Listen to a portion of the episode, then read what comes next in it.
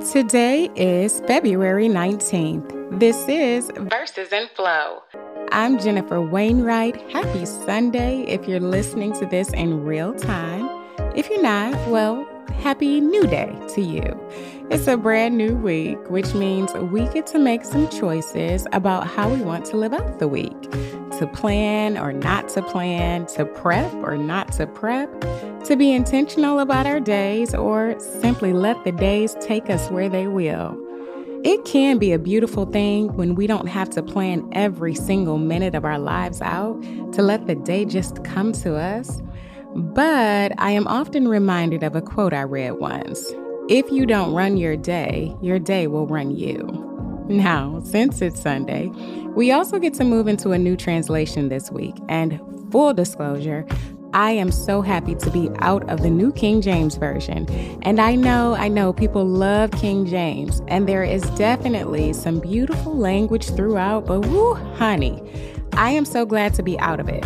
For a specific kind of study, it may work if you prefer that kind of style, but for devotional reading and oral reading, it is a bit too starchy for my taste. And then also because I know that there are children listening, including my own, and people who are new to the faith or new to listening to the word straight through like this. It's important to me that we have a translation that is accessible and not overly complicated. So, praise God and give it up for all the scholars and researchers who have done the work to bring these ancient texts into contemporary language that is faithful to the original text, clear, and understandable. And now, without further ado, let's ask God what He wants for us and from us and flow into this word. Leviticus chapter 7, verse 28 through chapter 9, verse 6, New Living Translation, a portion for the priests. Then the Lord said to Moses, Give the following instructions to the people of Israel. When you present a peace offering to the Lord, bring part of it as a gift to the Lord. Present it to the Lord with your own hands as a special gift to the Lord. Bring the fat of the animal together with the breast and lift up the breast as a special offering to the Lord. Then the priest will burn the fat on the altar, but the breast will belong to Aaron and his descendants. Give the right thigh of your peace offering to the priest as a gift. The right thigh must always be given to the priest who offers the blood and the fat of the peace offering. For I have reserved the breast of the special offering and the right thigh of the sacred offering for the priests. It is the permanent right of Aaron and his descendants to share in the peace offerings brought by the people of Israel. This is their rightful share. The special gifts presented to the Lord have been reserved for Aaron and his descendants from the time they were set apart to serve the Lord as priests. On the day they were anointed, the Lord commanded the Israelites to give these portions to the priests as their permanent share from generation to generation. These are the instructions for the burnt offering, the grain offering, the sin offering, and the guilt offering, as well as the ordination offering and the peace offering. The Lord gave these instructions to Moses on Mount Sinai when he commanded the Israelites to present their offerings to the Lord in the wilderness of Sinai. Ordination of the priests. Then the Lord said to Moses, Bring Aaron and his sons, along with their sacred garments, the anointing oil, the bull for the sin offering, the two rams, and the basket of bread made without yeast, and called the entire community of Israel together at the entrance of the tabernacle. So Moses followed the Lord's instructions, and the whole community assembled at the tabernacle entrance. Moses announced to them, This is what the Lord has commanded us to do. Then he presented Aaron and his sons and washed them with water. He put the official tunic on Aaron and tied the sash around his waist. He dressed him in the robe, placed the ephod on him, and attached the ephod securely with its decorative sash. Then Moses placed the chest piece on Aaron and put the Urim and the Thummim inside it. He placed the turban on Aaron's head and attached the gold medallion, the badge of holiness, to the front of the turban, just as the Lord had commanded him. Then Moses took the anointing oil and anointed the tabernacle and everything in it, making them holy. He sprinkled the oil on the altar seven times, anointing it and all its utensils, as well as the wash basin and its stand, making them holy. Then he poured some of the anointing oil on Aaron's head, anointing him and making him holy for his work. Next, Moses presented Aaron's sons. He clothed them in their tunics, tied their sashes around them, and put their special head coverings on them, just as the Lord had commanded him. Then Moses presented the bull for the sin offering. Aaron and his sons laid their hands on the bull's head, and Moses slaughtered it. Moses took some of the blood, and with his finger he put it on the four horns of the altar to purify it. He poured out the rest of the blood at the base of the altar. Through this process, he made the altar holy by purifying it. Then Moses took all the fat around the internal organs, the long lobe of the liver, and the two kidneys, and the fat around them, and he burned it all on the altar. He took the rest of the bull, including its hide, meat, and dung, and burned it on a fire outside the camp, just as the Lord had commanded him. Then Moses presented the ram for the burnt offering. Aaron and his sons laid their hands on the ram's head, and Moses slaughtered it. Then Moses took the ram's blood and splattered it against all sides of the altar. Then he cut the ram into pieces, and he burned the head, some of its pieces, and the fat on the altar. After washing the internal organs and the legs with water, Moses burned the entire ram on the altar as a burnt offering. It was a pleasing aroma, a special gift presented to the Lord, just as the Lord had commanded him. Then Moses presented the other ram, which was the ram of ordination. Aaron and his sons laid their hands on the ram's head and Moses slaughtered it. Then Moses took some of its blood and applied it to the lobe of Aaron's right ear, the thumb of his right hand, and the big toe of his right foot. Next, Moses presented Aaron's sons and applied some of the blood to the lobes of their right ears, the thumbs of their right hands, and the big toes of their right feet. He then splattered the rest of the blood against all sides of the altar. Next, Moses took the fat, including the fat of the broad tail, the fat around the internal organs, the long lobe of the liver, and the two kidneys and the fat around them, along with the right thigh. On top of these, he placed a thin cake of bread made without yeast, a cake of bread mixed with olive oil, and a wafer spread with olive oil. All these were taken from the basket of bread made without yeast that was placed in the Lord's presence. He put all these in the hands of Aaron and his sons, and he lifted these gifts as a special offering to the Lord. Moses then took all the offerings back from them and burned them on the altar on top of the burnt offering. This was the ordination offering. It was a pleasing aroma, a special gift presented to the Lord. Then Moses took the breast and lifted it up as a special offering to the Lord. This was Moses' portion of the ram of ordination, just as the Lord had commanded him. Next, Moses took some of the anointing oil and some of the blood that was on the altar, and he sprinkled them on Aaron and his garments, and on his sons and their garments. In this way, he made Aaron and his sons and their garments holy.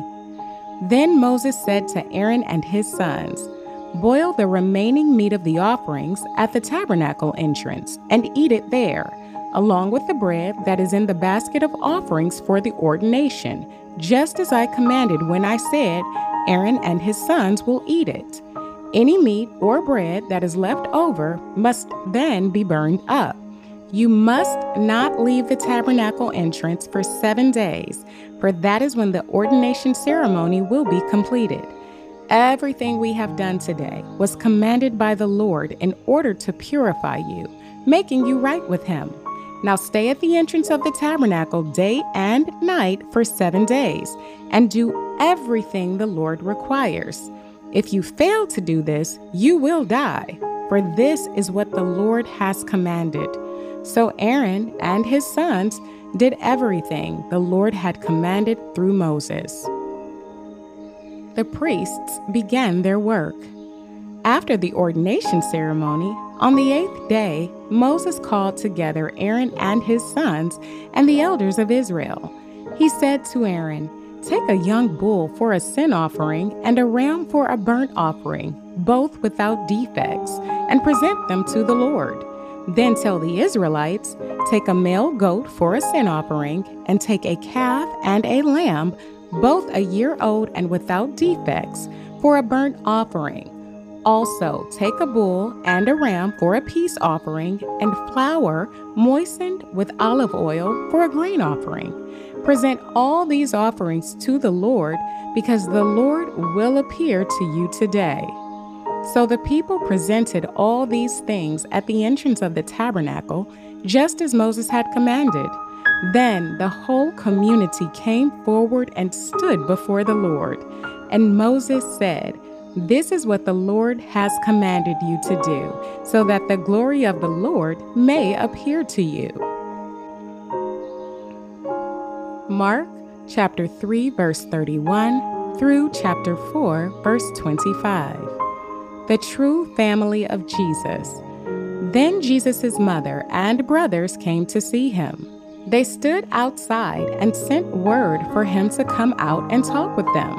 There was a crowd sitting around Jesus, and someone said, Your mother and your brothers are outside asking for you. Jesus replied, Who is my mother? Who are my brothers? Then he looked at those around him and said, Look, these are my mother and brothers.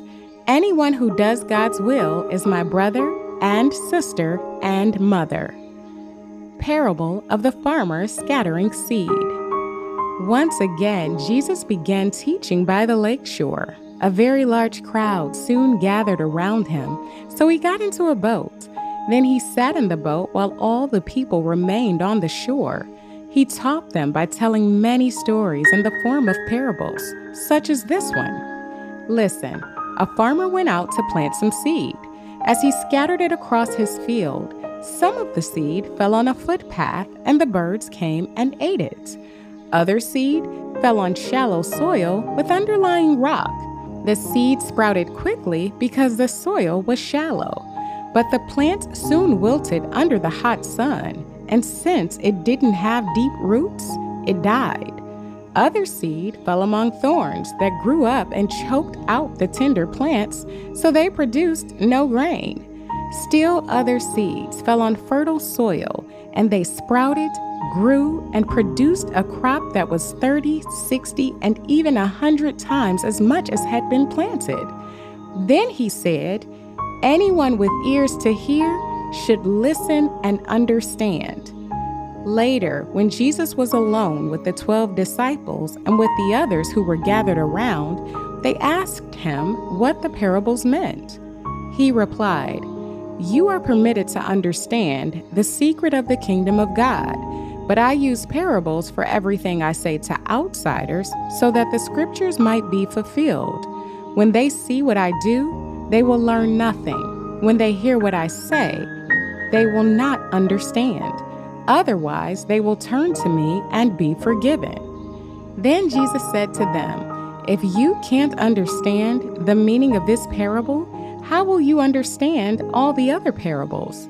The farmer plants seeds by taking God's word to others. The seed that fell on the footpath represents those who hear the message only to have Satan come at once and take it away. The seed on the rocky soil represents those who hear the message and immediately receive it with joy. But since they don't have deep roots, they don't last long.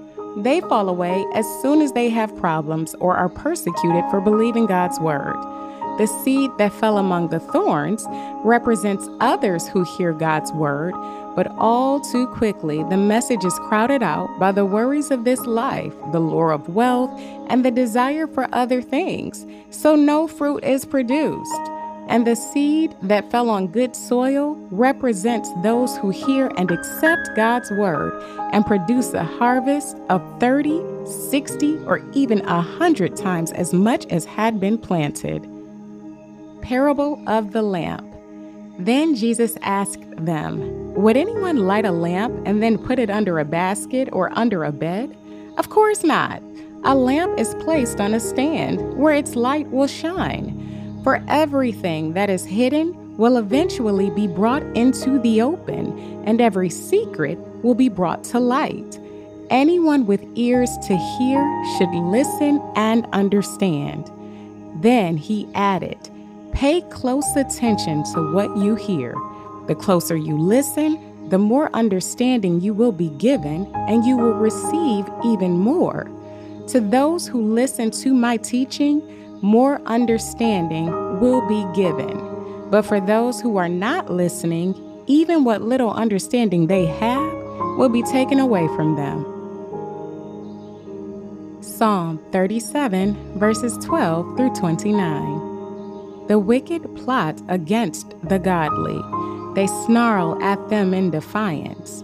But the Lord just laughs, for he sees their day of judgment coming the wicked draw their swords and string their bows to kill the poor and the oppressed, to slaughter those who do right. But their swords will stab their own hearts, and their bows will be broken. It is better to be godly and have little than to be evil and rich. For the strength of the wicked will be shattered, but the Lord takes care of the godly. Day by day, the Lord takes care of the innocent and they will receive an inheritance that lasts forever. They will not be disgraced in hard times. Even in famine, they will have more than enough. But the wicked will die. The Lord's enemies are like flowers in a field, they will disappear like smoke. The wicked borrow and never repay, but the godly are generous givers. Those the Lord blesses will possess the land but those he curses will die. The Lord directs the steps of the godly, he delights in every detail of their lives. Though they stumble, they will never fall, for the Lord holds them by the hand. Once I was young, and now I am old, yet I have never seen the godly abandoned or their children begging for bread. The godly always give generous loans to others, and their children are a blessing. Turn from evil and do good, and you will live in the land forever. For the Lord loves justice, and he will never abandon the godly. He will keep them safe forever, but the children of the wicked will die. The godly will possess the land and will live there forever. Proverbs chapter 10, verse 5. A wise youth harvests in the summer, but one who sleeps during harvest is a disgrace. Okay, so I thought I was going to continue my focus in the Psalms today, but what's happening in Leviticus is major. Not that what's happening in the Psalms is not. As a matter of fact, this is one of my favorite Psalms. But TBH, I don't know how to fit it all in. So I'm going to see how this year goes, but we may have to spend another year together. I just feel like I am leaving so much on the table. There is so much unsaid that I want to say. I just want to share everything. I don't know how. I don't know how I'm going to figure this out, but I'll figure it out. Anyhow, what I want to talk about in the Old Testament today, well, let's start here. We concluded the section on the regulations regarding sacrifices, which started back in chapter one. So, seven chapters on just the sacrificial system alone. Then in chapter 8, we see the institution and ordination of the priests. Now, if some of the ceremonial instructions regarding the garments, the ephod, the turban, all of that, if it sounds familiar, it's because we covered them in Exodus. But today in chapter 8, we're actually seeing the instructions being carried out.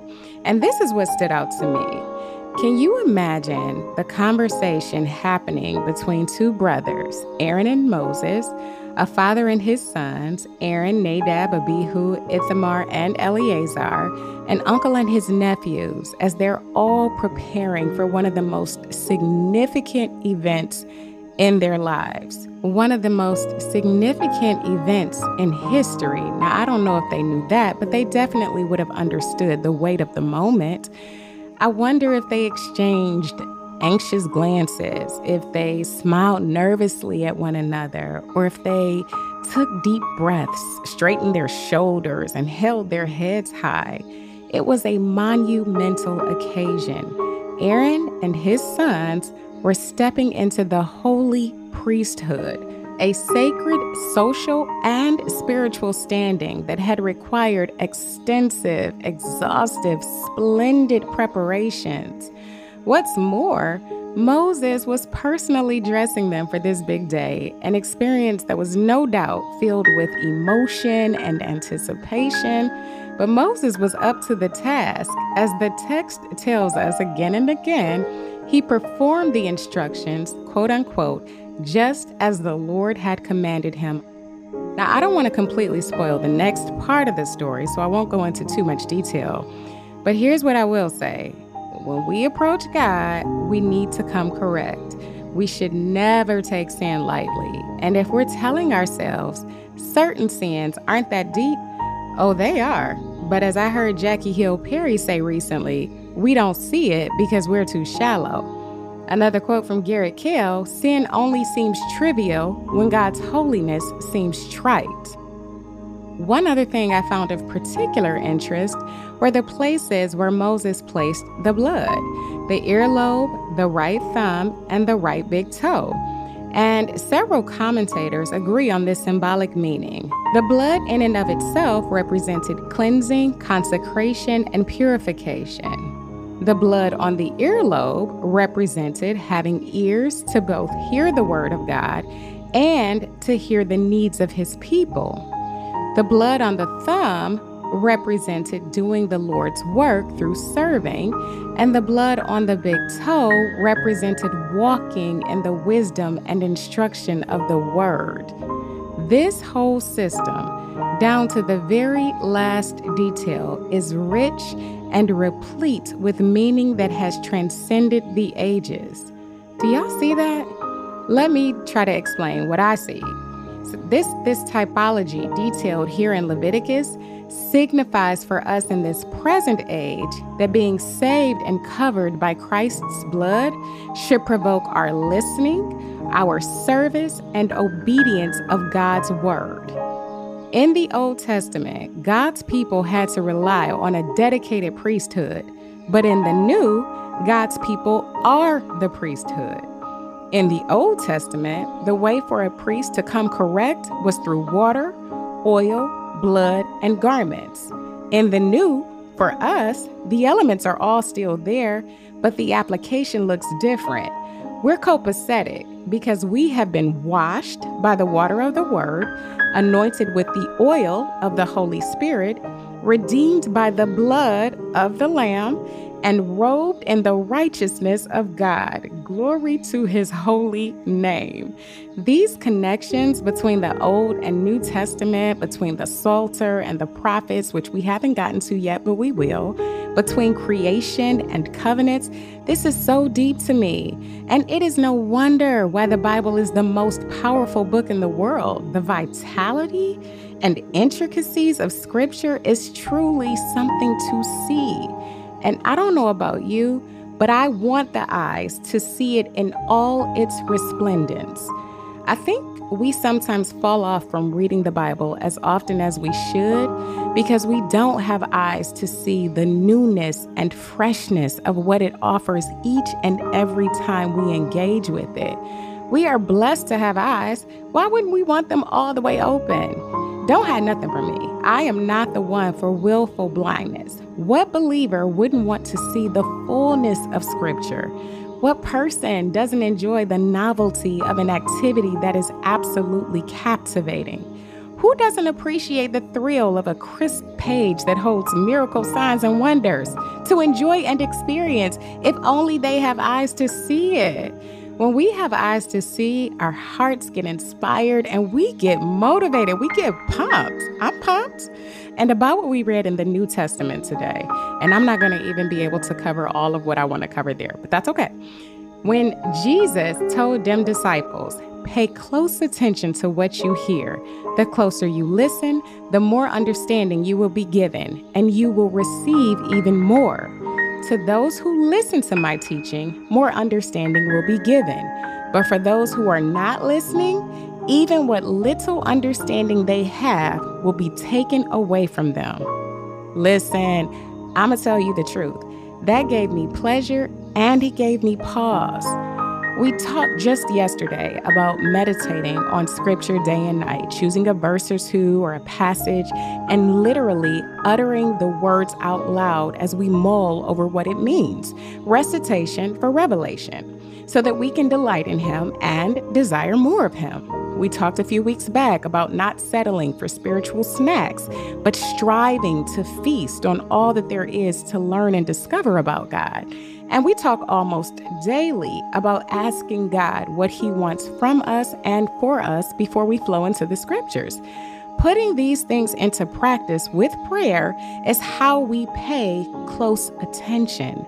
So when Jesus says, pay close attention to what you hear, and the closer you listen, the more understanding you will be given, I was like, yes, because it's one thing to read the word, it's another thing to experience it personally and intimately, which I have in the last, what, seven weeks now? I definitely have more understanding. I feel like I know the word better than I did on December 31st. And I know from December 31st of 2022. And I know from my conversations with many of you, you can say and have said the same. But the part that gave me pause was that part about those who are not listening. Even what little understanding they have will be taken away. Yikes. I don't know if you've ever had a season in your life where you felt like you couldn't hear or feel God. Not a season of sin, just a normal season, but it felt like God was distant. I have. Like, I thought God had straight ghosted me. Well, now I have to go back and consider that maybe it was because I wasn't paying attention during the times when I should have been.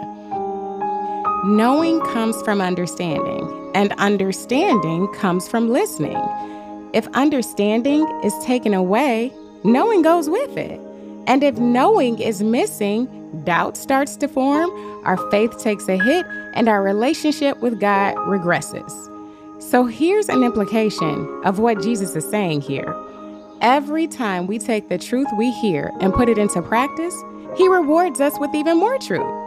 Conversely, if we don't accept the truth, we end up losing what we had before that is definitely not goals. Listen, the Bible is not basic, and we better not treat it as such. Let us pray. Dear Heavenly Father, Lord, we thank you for the gift and the beauty of your word elevate our thinking and heighten our senses so that we are awake, aware, and attentive. We want to be diligent in making space for you, seeking your will and what you want from us in this season so that we're able to receive more understanding and more truth from everything you've shown us and in all the ways you've blessed us, Lord, we know that you are the ultimate giver and that your desire is to withhold no good thing from us. So, Lord, we pray that you would give us eyes to see and ears to hear and a heart to feel. We want to be alert and active in this season. Help us not to be lulled into complacency by the comforts of our surroundings, our settings, or our mindset. Create within us a hunger for more of your word so that we can receive it with an open mind, an open heart, and an open spirit. Lord, we ask that you help us to see your love and mercy in every act of provision that you give us. We see evidence of your faithfulness every day in the fact that we're breathing, in the fact that our hearts are beating, in the fact that we have food to eat and a roof over our heads. Help us to see these things as gifts from you, the gifts that they are, not a right or an entitlement. Lord, we thank you that you are always with us and that your presence is real, even when we can't see you. We thank you that you are always ready to answer our call. We pray and ask that you would lead us and guide us. We trust you and we rest in that. In Jesus' name we pray. Amen and our affirmation I will not be satisfied with partial truth, nor will I settle for a partial life. I will not be satisfied with partial truth, nor will I settle for a partial life. And our aphorism There are only two mistakes one can make along the road to truth not going all the way and not starting.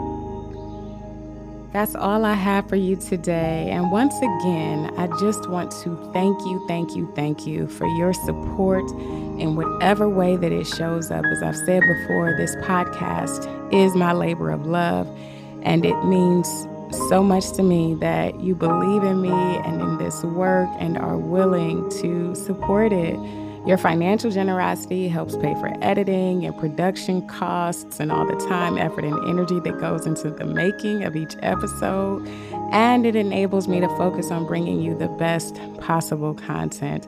I am deeply grateful also for your social generosity, your messages, your posts, your IG and Facebook stories, the ideas and insights you share with me, your subscribing, commenting, saying hi, letting me know you're here and you're listening all of it has been a source of strength and energy and it is just it is just the best feeling. I thank you for your prayers, your encouragement, your kindness and your friendship. It is all so appreciated. I love y'all.